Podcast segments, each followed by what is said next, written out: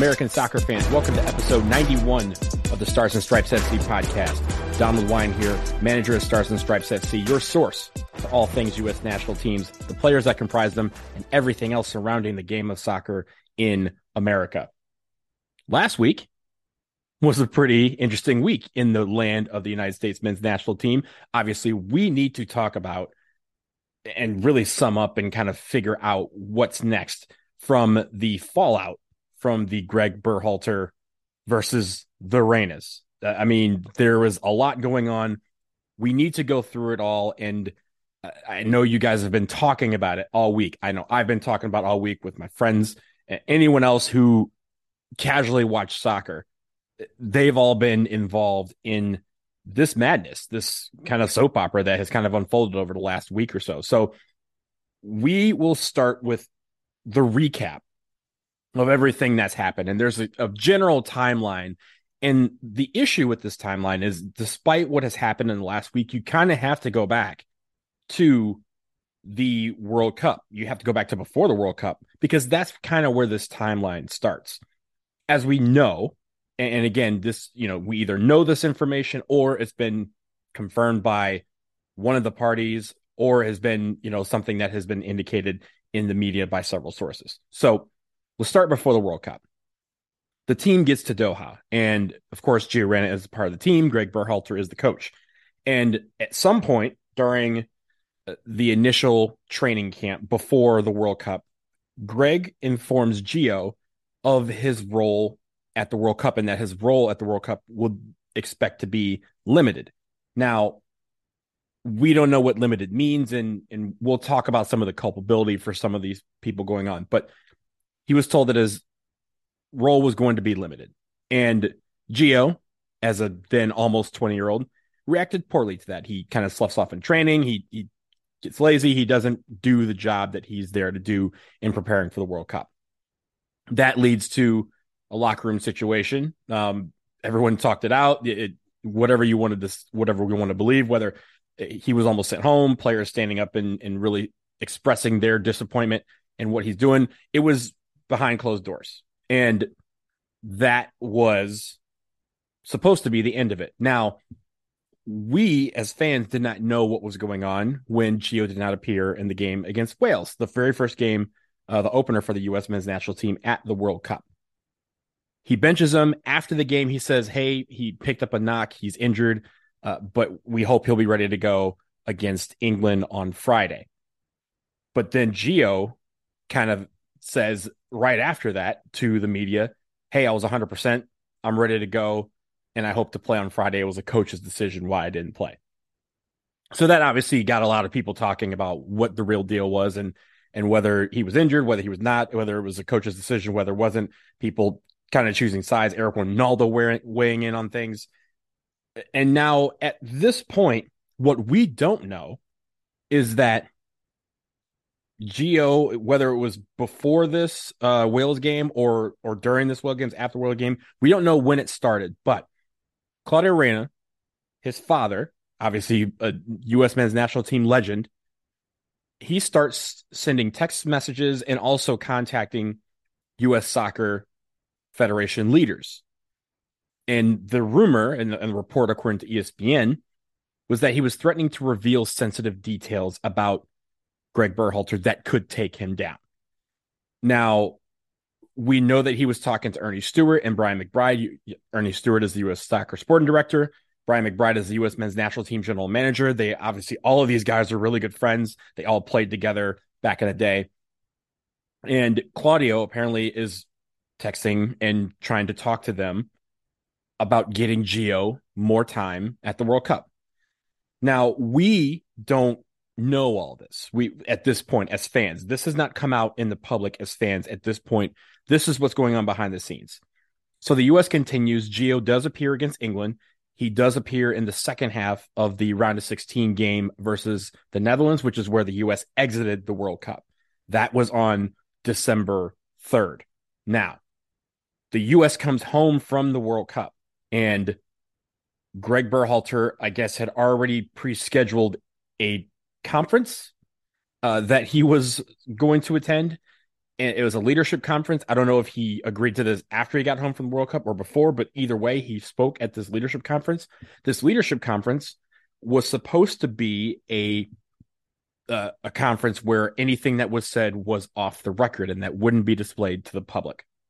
He tells a story about he's asked a question about uh, when leadership was used successfully in a team situation and he without naming any names talks about at the World Cup that a player was almost sent home that he wasn't performing up to expectations and he you know he wanted to send him home uh, or at least there was talk about him about sending that player home.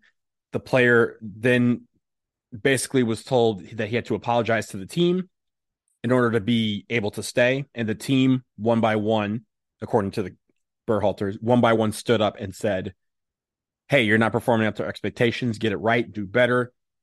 And that it was settled by the players that he would be able to uh, continue. He apologized to the team. They all said their piece, and he his effort picked up from there. And Gregg was trying to use this as a example of something where leadership can be successful in in turning around the quality of a teammate's effort. And the issue with what he said was that it became public. The leadership conference in their notes that they sent out on December 11th, they sent out these notes and it included this information and this story obviously that story then became the news. And right, and of course, he didn't name any names. So at that point, we as fans are still trying to figure out, but a lot of people were suspecting different players. The very next, or I guess later that night, I would say, some media outlets reported that it was Gio Reyna. That was the, the topic of Gregg Berhalter's comments. That's when the whirlwind kind of started. But what we don't know is that at that time, Danielle Reyna, who is a former women's national team player and also Gio's mom, she calls Earnie Stewart, and, I, and it's unclear whether uh, she and Claudio did it, but she admits that she called Earnie Stewart and tells him about an incident involving Gregg Berhalter and his then girlfriend, now wife, Rosalind, from 1991. And in this incident, it was a a scene where they both were in college. They all went to UNC together.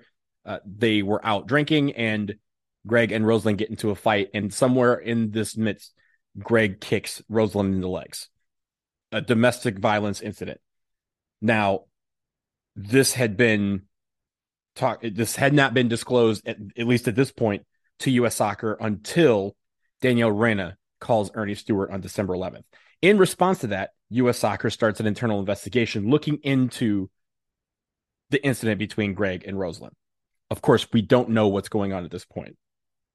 The next day is December 12th. And at that point, we all we know is that Gio was the player that was almost sent home from the World Cup for acting out. Gio confirms that Gregg was talking about him, that he had that he was the player that, you know, was told to get it together, that, you know, whatever. So Gio confirms that he is the guy that Gregg was talking about. So now the public focus is on this Gio Gate. And we even summed that up at starsandstripesfc.com. There's a lot involved, even to that point. But we don't know anything else that's going on in the public eye. We go through Christmas, we get to New Year, and on December 31st at 11:59 p.m., Gregg Berhalter's contract with U.S. Soccer officially expired, and the U.S. men's national team officially had a coach that was out of contract. Now, that was now we flash into January 1st, and most people are asking, Hey, what's the story with Gregg Berhalter? Is he coming back? Is he not? Be interviewing other players. What's the deal? And there's nothing from US soccer. And at that point, a lot of people were saying, Why aren't they saying anything? Well, we found out on January 2nd why they weren't saying anything. And that was because Gregg Berhalter, who at that point formed a Twitter account, he didn't have Twitter at that point, but he formed a Twitter account to release a statement, a joint statement with him and his now wife, Rosalind, that outed him about the story that Danielle shared, Danielle Reyna shared with US Soccer. He gives some details as to how this transpired. He said that he, you know, he kicked Rosalind in the legs, that it was uh, something that he immediately regretted. She wanted nothing to do with him for several months. And he went to counseling on his own. He went to, you know, do the things that he needed to do to become a better person. And it was Rosalind who, seven months later, after talking to her family and her friends, of which Danielle was, was one of them, she decided to take him back. And since then, that was in 1981. Since then, they've been married 25 years. They have four kids, and nothing of this sort has, uh, this sort of incident has reoccurred. So he said this, and U.S. Soccer at that point released a joint, a kind of a statement at the same time that said that not only was Gregg under investigation for the incident from 1991, but that in the course of investigating this, they found that multiple people within U.S. soccer were contacted by outside individuals. That's how they quoted it outside individuals. And they were investigating that as well. So obviously, U.S. soccer, from the public eye, U.S. soccer knew the, about this story or about this incident, and they were had been investigating it for, you know, the better part of three weeks. And that's why we hadn't heard any information about who the next coach or was going to be, or if Gregg was going to be retained. And the question at that point on everyone's minds was who who who dimed out the story? Well, next day, January 3rd, we find out that it was Claudio and Danielle Reyna who had been the people to quote try and take Berhalter down with this particular story. And they revealed Danielle Reyna put out a statement, Claudio put out a separate statement kind of confirming what Danielle was saying. Danielle basically said that she was, you know, upset that Gio wasn't getting time at the World Cup. And when she heard Gregg's comments come out on December 11th, she, she decided to let U.S. Soccer know about this incident from 1991. Now, it, Gregg in his statement says that he had told some friends, he had told family about the incident, kind of owned up to it in a way. And of course, Danielle would have been one of those people. Presumably, Claudio might have been one of those people because this story is this is where the layers begin. Uh, as many of you have now know, uh, Danielle Reyna and Rosalind Berhalter were college roommates and teammates and best friends. Gregg Berhalter and Claudio Reyna were not only U.S. men's national team teammates, they were high school teammates. They were middle school teammates. Gregg Berhalter's club soccer coach was Claudio Reyna's dad. These two families have been best friends for about 30 years.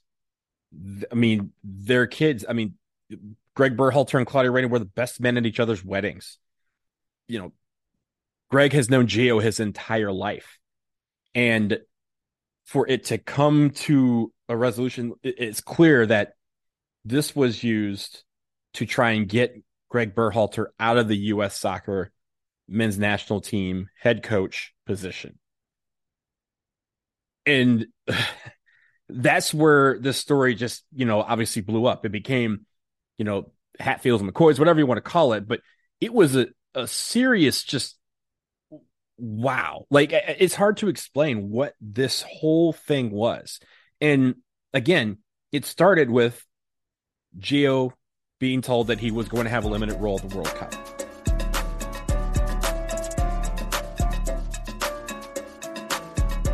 Now, I want to get to like what I think, and obviously these are just my thoughts. If you have thoughts, obviously chime in on the comments of on the post for this on stars and stripes fc.com.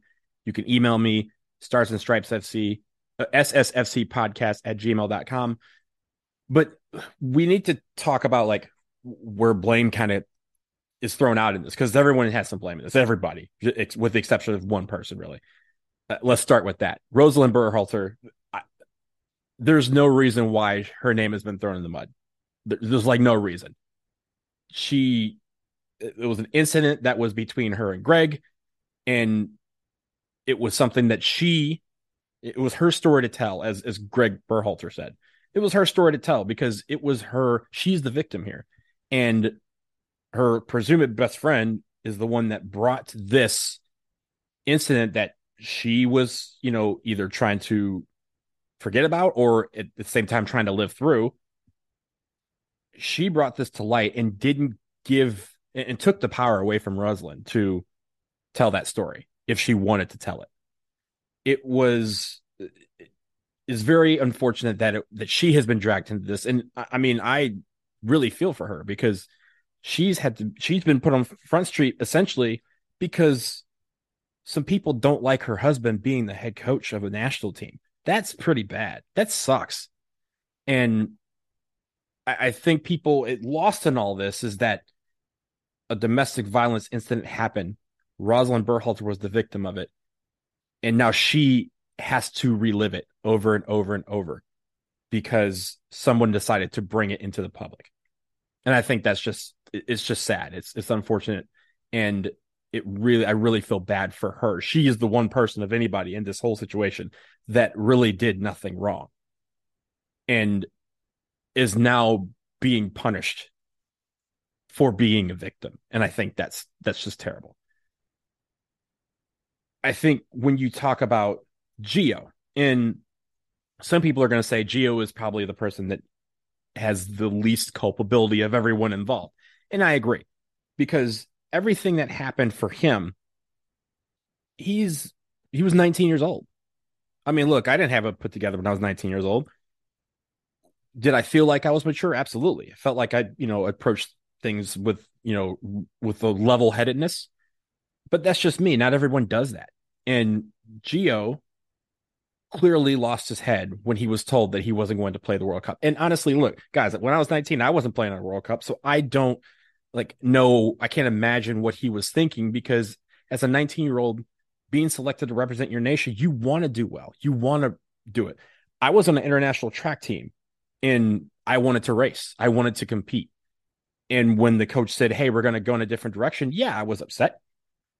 But that also meant for me, I just kind of said, Hey, I'm just going to do the races that they want me to do, and I'm going to excel at those. And maybe the next race we have, he'll pick me instead of whoever. He'll he'll recognize that, hey, I can win with Donald in the lineup. And I think Gio, that's the one thing that he wasn't cognizant of is hey, sometimes when you're told bad news in your mind, you can react poorly, and and he did. To he admittedly reacted poorly, but you can also use it as a learning experience. You could say, hey, look, like, okay, I still need to be ready because just because he's saying I have a limited role doesn't mean that role can't change. And surely, if something happens during the World Cup, someone goes down, uh, we're you know we're down a couple goals, and he recognizes that you know I I can make a difference, and he calls my number. I need to be ready, and I think that's the issue here is that he could have been still ready, even if he was told that he wasn't going to play. He still needs to get himself ready to play. He still needs to be prepared. Stay ready so you don't have to get ready and you'll always be ready. That's the mantra of life for me. And I think at the end of the day, his mistakes are forgivable because he's now 20 years old. And again, he can be a guy that can factor into this national team program for the next 15 years. He can be in the next almost four World Cups if he really sticks to it and stays healthy. But he can use what happened here at the World Cup as a learning experience. And I think that's something that he's going to do. I believe in Gio Reyna. I know a lot of you out there do. And some people may don't or are, are on the opposite end of the spectrum. They want him to like kind of walk away for a few years. But at the end of the day, he's the one that has the most to improve from this. He can improve. He's got the next 20 years of his life to become more mature, better, react to, you know, this the hard stuff better. And next time he has a conversation with a coach about his role and it's not the way he wants it, I think he reacts a little differently. I think he I don't think he reacts the same way that he did in this point. So I'm I'm willing to give uh, forgive Gio for this and and put it past him. There's other aspects of this that will involve him and we'll talk about that after the break. But the next thing is I, you kind of got to put them together. Uh, Claudio and Danielle Reyna. Y'all are parents. They they can't act like this. They just can't. This is the World Cup. This is the national team, and all of all of this hoopla stems from the fact they were upset that their kid was not playing as much as he wanted.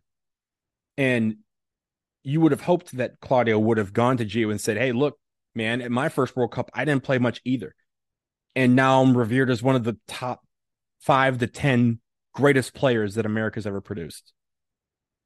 I've featured at three more World Cups. I was the captain at two of them. Like he could have used this and said, Hey, son, take this as a learning experience, put your head down, keep working, keep grinding. You're going to get there. And I assure you that he's going to call your number and you just need to be ready. He could have done that. Instead, he kind of said, No, my baby's going to play. And Danielle said, My baby's going to play. And they took it out on their best friends. And I think that could have been all avoided. All of this could have been avoided. And I think when it comes to Danielle, why would you bring this up? That's your best friend. Why would you bring this up to tear down her husband, who also presumably is your best friend? That's really messed up. That's really messed up. And this whole situation, clearly the, these two sets of families are no longer friends. Like that, there was some unforgivable stuff that was done here on both sides. But geez, you drummed up something that was 31 years old because you were mad at your best friend's husband. And you didn't you took the power away from your best friend who who's again it was her power it was her prerogative to say yeah this is something that i want public or this is something i want to keep private. And this is between me and gregg and we told you guys because we want you guys to know about what's going what's going on. But your role ends there and they use that as is just bait revenge.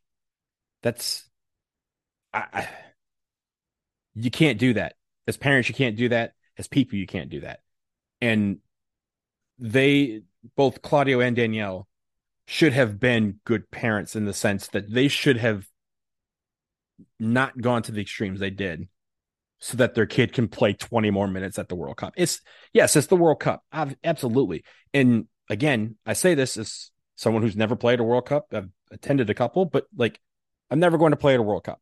So I'm never going to understand what it's like to be told you're making the team and also that you're not going to play. But yo, only 11 guys can start. 15 guys are on the bench and 15 guys think they can play. 15 guys think they can be on the field and make a difference.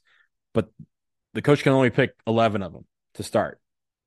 And he can only pick, at this point, he can only pick five more, six more to come off the bench. And Gio actually played at this World Cup. He played more, I think, than Claudio Reyna did at his first World Cup. So there's something to be said there. But there are some guys that came all the way to went all the way to Qatar and did not play at all. Not a second. And you didn't hear them expressing their frustration. They probably were frustrated, but they they didn't express that the way that the Reynas did. And it's not a given. It's not. It is not guaranteed that you have a start. You are not destined to start, and you don't have the privilege, or you don't have basically the right to say, "I have to start every single time, otherwise I'm going to be upset." And now, what Claudio and Danielle have done is they have kind of messed up Gio's path in the U.S. men's national team program, at least from the sense of now people, when they think about calling up Gio Reyna, whether it's Gregg Berhalter or another coach, they now have to think about now what do I got to do to stay within the good graces of the Reynas? And that's unfair. They've took, taken that power away as well. And I think it's they should have approached this a lot differently. And if they do, we're not talking about this situation. They brought some dirty secrets that sh- you know whether you what do you think they should have been, um, whether you think they should have been and brought to light, disclosed or not. That's honestly not our call. That again was Rosalind's, but They brought it up because they were so upset that their that their baby wasn't playing that they decided to use it to try and get a coach out of his job. A person that they called their friend. That's that's really it's just terrible. Earnie Stewart, Brian McBride, they have some culpability in this because they are U.S. soccer employees, not just any. They're the sporting director and the GM. And I know they're all friends, and I get it, right? Like when you're in a position of power, you're still going to talk to your friends. But at a certain point, you have to let your friends understand, get, hey, that's not my call, or hey, like I'm not getting involved in that, and neither should you. That's between gio and Gregg. Like, yo, I'm not going to talk to Gregg about getting your son out on the on the field. That's not what I'm supposed to be doing. I'm supposed to be running this whole program. And part of that is to let the coach do his job. And just because gio doesn't start one game doesn't mean he's going to not start all the games. And just because he said there's going to be a limited role or whatever he put it doesn't mean that that's not going to change. That so many things happen at a World Cup, and we've all seen them. So many things happen. You you think in 2014 it was it was in the cards for Jozy Altidore to go down 27 minutes to the first match of the game? No, absolutely not. But you know who was ready? Aron Jóhannsson to step on and, and make a difference. He he tried at least he tried to make a difference. Everyone uh, that Aron Jóhannsson was not supposed to play a lot in that World Cup, but he ended up playing at that World Cup because something happened, and Gio had to be ready, and Claudio and Danielle had to instill that in him, and they should not have been going around trying to get him on the field by other means. That's just not what you're supposed to be doing. As a parent, as a former national team player, as a as someone who believes in the program, you're not supposed to be doing that.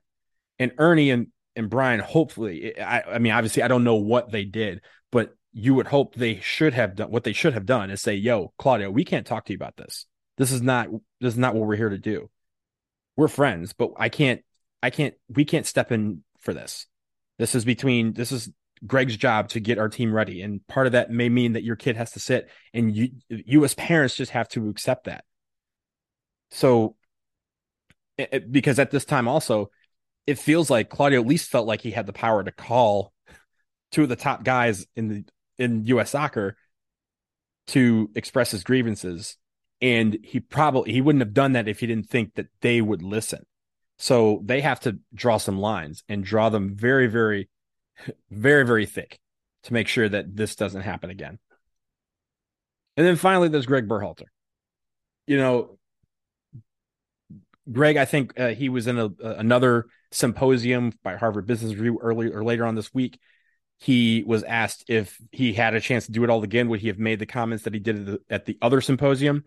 And he said he probably wouldn't have. And yeah, that's the right call because he knows that this would have, this all stems from him kind of blabbing about it, even in the sense that he didn't, he never gave up any names. He did everything he could to protect Gio by, you know, saying he was hurt instead of being disciplined by coming up with the circumstances without using his name. And part of that was probably because he knew him. And he probably thought, yo, I can show some tough love to Gio because I know him and I know it, he'll know that it's coming from a good spot. And that was that was clearly not the case. But some of you out there, if your friends tell you something like, yo, you're messing up, you're going to listen to them in a, in a different way than if a stranger told you, yo, you're messing up. Right. Like if my best friends came to me and said, hey, you know, we need to talk to you, like this right here, what you're doing is not right. I would listen to them in a much different way. I would take it in a much different way. And honestly, the best way for me for it to resonate with me is for them, it to be coming from them. And I think Gregg thought he could do that with Gio. But at the end of the day, G- Gregg has got to be the coach. He's got to say, hey, this is where I'm going. This is what I need to do. And this is how, this is the role that I have for you and explain it in a way. Now, there's also the, the situation with Ricardo Pepi, who said he hung up on him after he was told they didn't make World Cup. And players, honestly, they got to receive the tough love it does it's not personal it's about hey i'm trying to get a job done we're trying to win here and everyone thinks they can be a part of that but not everyone can and gregg had to be a better coach in that regard and he wasn't. But also, you know, obviously going back to the incident, it, yo, domestic violence is never okay. Never. And I know he made a mistake. He knows he made a mistake back in 1991. He uh, seemingly has grown from that. Like we haven't heard of any incidents involving him in that that have come approach that. He has learned. He I mean, he went to counseling when he was 18 years old. Uh, I don't know any 18 year olds that were my you know from my area that would willingly go to therapy and counseling to to right themselves after doing something like that. And it seemed like all had been forgiven and they've lived a great life. Again, they have four kids. But Gregg needed to I don't want to say in a bad way keep his mouth shut, but he needed to remain silent on this part because most people do not react well when things that are in the locker room leave the locker room. And sometimes you need to do it for different reasons, but it was taken care of in the locker room and he reignited it by bringing it out of the locker room. And I think that's where he messed up. And I think he admits that if he had done it again, he would be able to, uh, he, he would do it a different way and he would probably wouldn't discuss that. So, uh, especially in a way where eventually everyone kind of figured out who was going to be and then it was confirmed who it was. So the there's a lot of issues with everyone, with the exception of Rosalind Berhalter, at how this played out. And hopefully this recap and you know will help kind of everyone form their own opinions about who they think is at fault, what they think should happen, what they thought should have happened. But these are, you know, kind of my thoughts on the whole situation. It's there's still so many layers that we didn't even get to discuss, but I think that is the the long and short of what I think about the Berhalter Reyna scandal. So now that all of this has happened, what's next for U.S. soccer and the U.S. men's national team coaching hire? We'll talk about some of the options after a quick break. Stay tuned.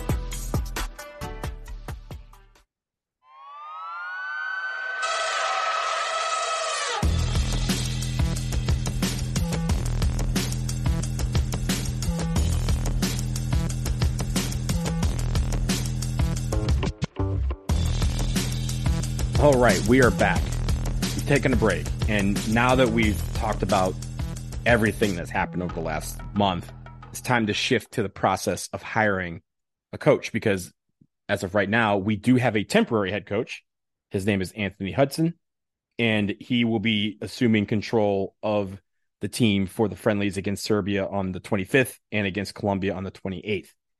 We will probably get a roster for those at some point this week, but the issue with all of this is, you know, again, all of this occurs while, you know, Gregg Berhalter is still a candidate to be retained as U.S. men's national team head coach.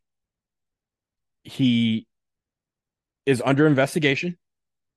And while that investigation is happening, he they're going to try and look at other options and you know consider all these things but if the if it all ends they said that he would again be interviewed as part of this process of hiring a coach. Now, leaving Gregg Berhalter aside, there are still plenty of candidates out there, and some of them are under contract, some of them are not, but there are some options for U.S. soccer to go in. Now, we did a kind of a poll, a vote over at starsandstripesfc.com. We asked you to weigh in on who you thought should be the next head coach as we lead into the new World Cup cycle. And there was a lot of people who voted. There's obviously a lot of options out there. Jesse Marsch was the guy who commandeered the most votes, uh, followed by Roberto Martinez, Joachim Low, and Steve Cherundolo. Also, Jose Mourinho coming in to round out the top five. But of some of these candidates, I mean, Jesse Marsch obviously is the head of Leeds right now. Roberto Martinez will take over at Portugal and Didier Deschamps uh, is re up with France through 2026. Uh, Steve Cherundolo at LAFC, Jose Mourinho at Roma. So there's a lot of guys who are in different positions already, but that doesn't mean that U.S. Soccer, if if they want to take over as U.S. Soccer head coach, there's there's nothing stopping these guys from working out whatever deal they need to to get out of their current contracts to come over to US soccer. So I'm not necessarily worried about that. If they have the guy, they can go get the guy and they have the cash to do it. But there was one name that was floated around late last week that was interesting. His name is Zinedine Zidane.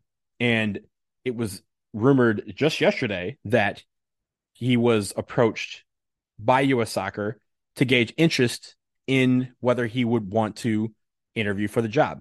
Now, he has basically gone on record saying that his only desire is to coach the France national team. And now that can't be possible at least through 2026 because they re-signed Didier Deschamps after winning World Cup and then also getting to the final here in 2022. So when it comes to Zidane, he's basically saying, I'm going to wait for the job that I want. And I don't mind waiting another three and a half years to do it. So he turned down at least an approach by US Soccer. Now, US Soccer did not offer him the job. A lot of people were were were saying or quoting and saying that he was offered the job. That is not true. He was probably approached through his agent about the job and saying, "Hey, are you interested in talking about it?" And and it was probably a polite decline of, "No, we're we're we're looking to you know wait for the France job." He also uh, rejected, you know, at least uh, he also uh, had advances from Portugal and from Brazil, um, but he has said that he's going to wait for the France job. He also has talked about the fact that he only speaks French and Spanish fluently, and that he did not want to take over a club or a national team where he would have to coach his guys through a translator. And I think that's understandable. But also, he's in a position, man. He he coached Real Madrid to three Champions Leagues in a row. He's the only coach to ever do that. So he doesn't have to. He does. He he can wait on whatever he wants to do. But I think it says something that we are calling Zidane to say, "Hey, you interested? That's better than we did last time, right?" Like most people were upset at the fact that there were so many big name, high profile coaches on the market last time, and we didn't contact them, and we didn't talk to them, and we didn't say, "Hey, come in for an interview." Well, now people are upset that we went after Zidane, or at least called him. I'm not upset at that. It shows me that they're willing to think outside the box and maybe think about some high profile candidates.